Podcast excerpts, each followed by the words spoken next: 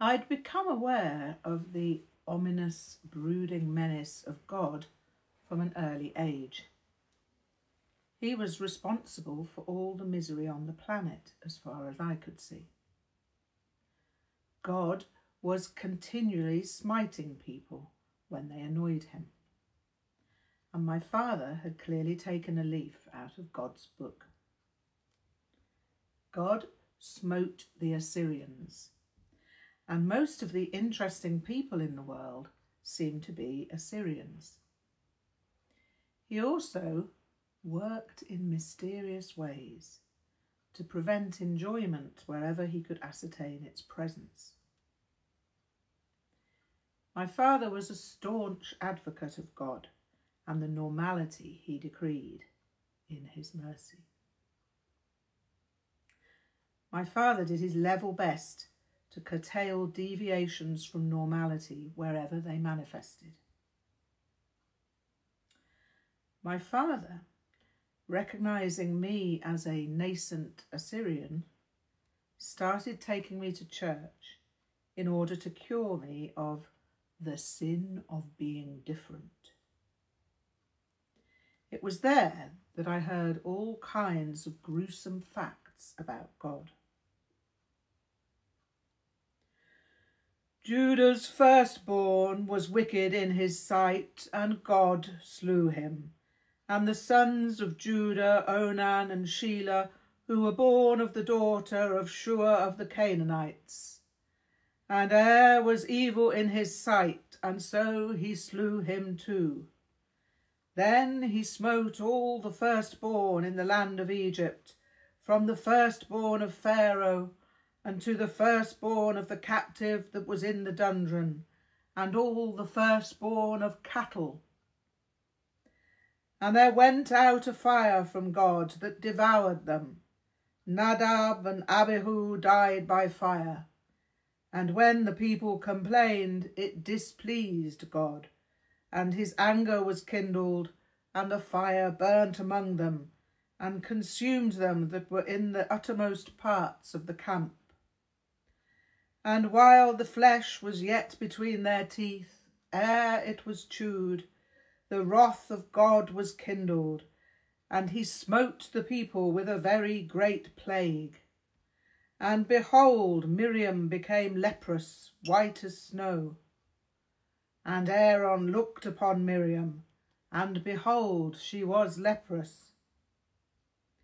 And God discomfited them and slew them with a great slaughter at Gibeon, and chased them along the way that goeth up to Beth Horon, where God smote them to Azekah and unto Makkedah.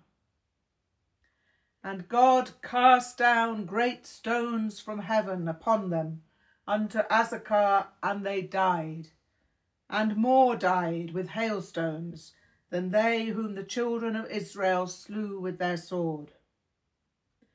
And God smote Benjamin, and destroyed of the Benjamites that day twenty and five thousand and an hundred men. Then he smote the men of Beth Shemesh, because they had looked into the ark of God.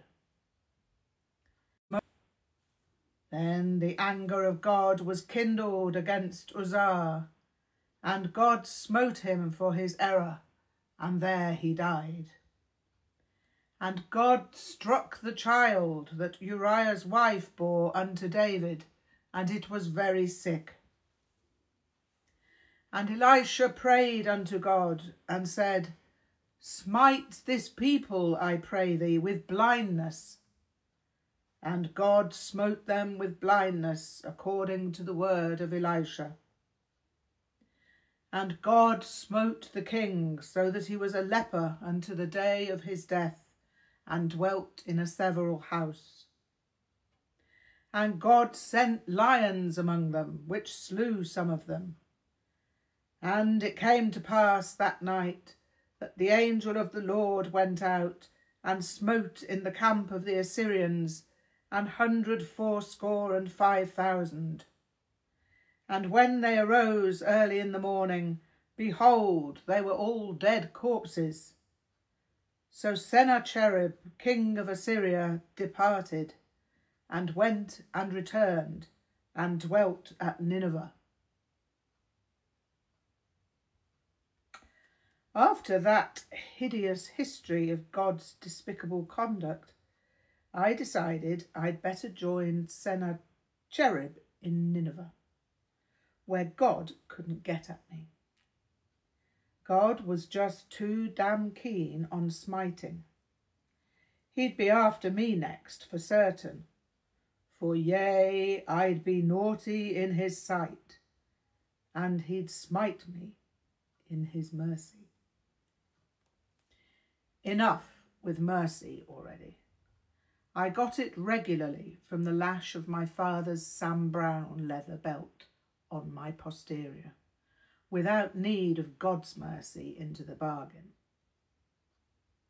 Spare the rod and spoil the child was my father's motto.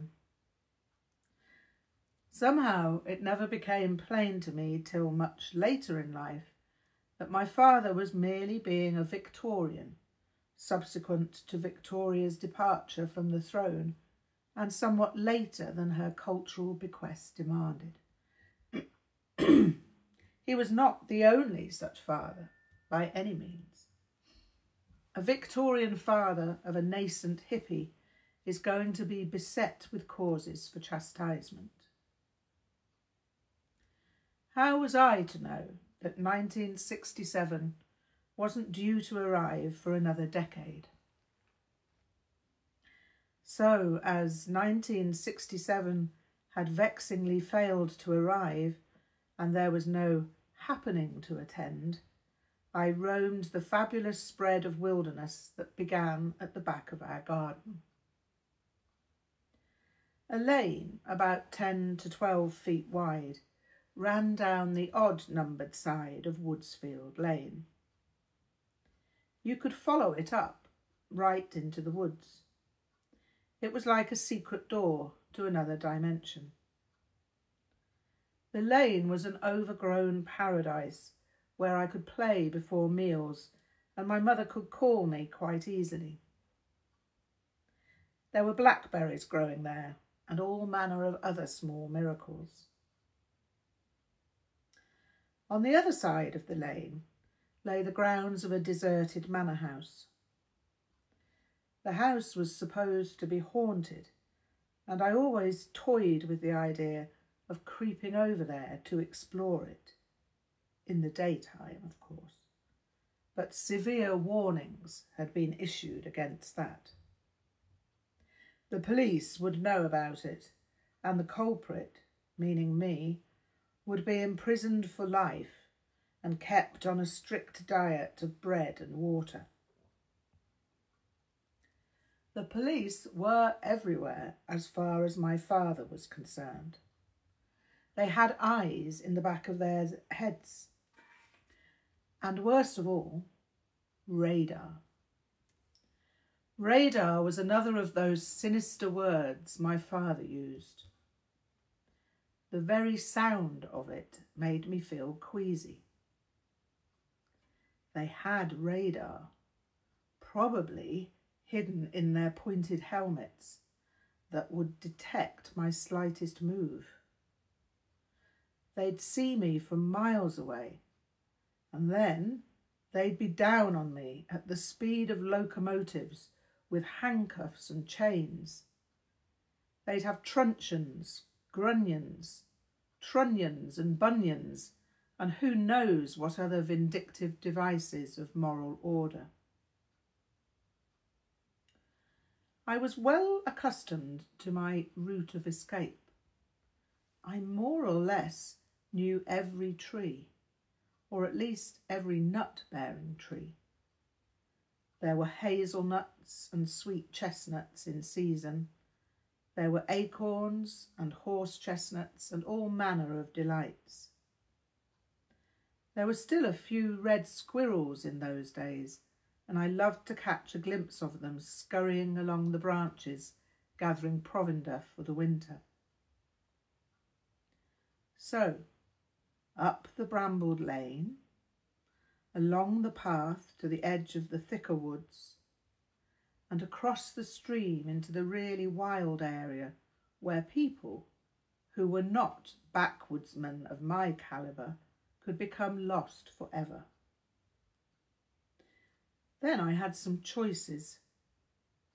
I could range on up to the hills at the north end of the woods, if I had time, or I could turn south and find the largest path that ran through the middle of the woods. On this one particular day, I decided to turn south, and the result of that choice changed my life forever. As I sauntered down the path, I wondered how far I would go and whether I'd come home by way of the road or whether I'd retrace my steps. It was always a choice I'd have to make at some point.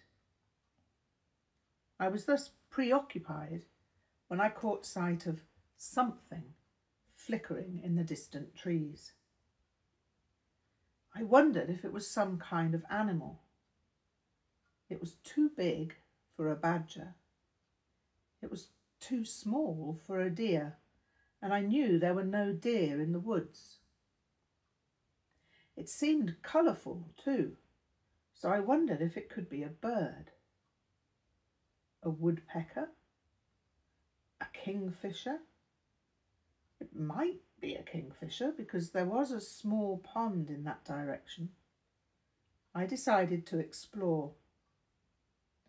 I quietened my tread and stole along the bank of the river Blackwater. It was only a stream, but I'd been told it was once a river. I thought that if I walked as quietly as I was able, right next to the river, that the sound of it trickling would mask my footfall. I was right. Whatever it was that was flickering kept flickering. Then suddenly the kaleidoscope image became a mosaic, and the mosaic became a sprite, a woodland nymph dressed in some kind of shimmering collection of colours maroon, flame red, orange, yellow, and blue. I sat and watched the fairy on the edge of the stream as she leapt from one foot to another in some exotic and rarefied series of movements that almost resembled a dance. She was like a dragonfly, sometimes holding her arms high in the air like wings, and sometimes letting them trail. She pirouetted gracefully and twirled with surprising vigour, weaving her way amongst the entanglement of lithe young elm trees. I wondered whether she was the White Lady who used to come to visit me at night, and whether she'd decided to stay in the woods. But her face was different, and she was much younger. Then she saw me.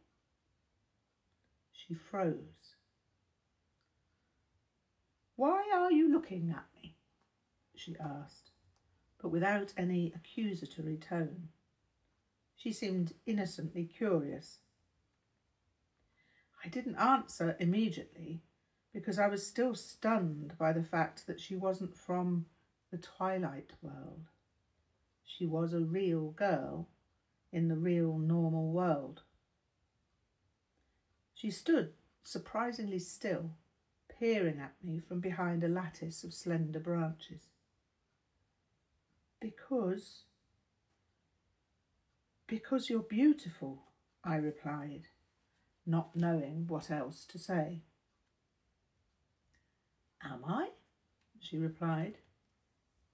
Yes. How do you know?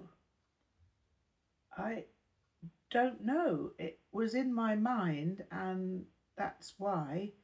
And those words were just there when you asked me why I was looking at you, and it's completely true.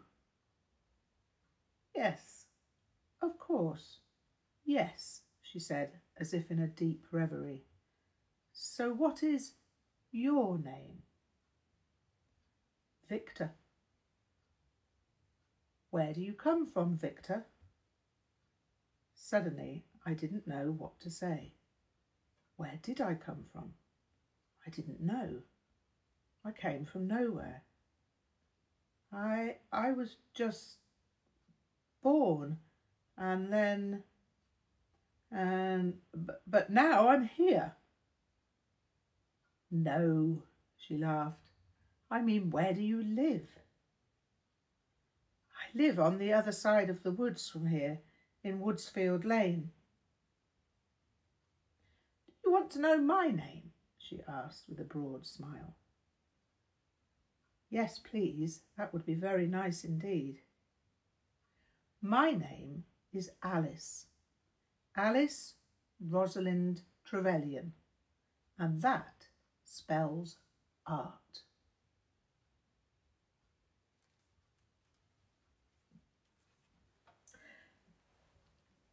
Tomorrow evening, for uh, part three of chapter two, we may be a few minutes later than nine o'clock starting.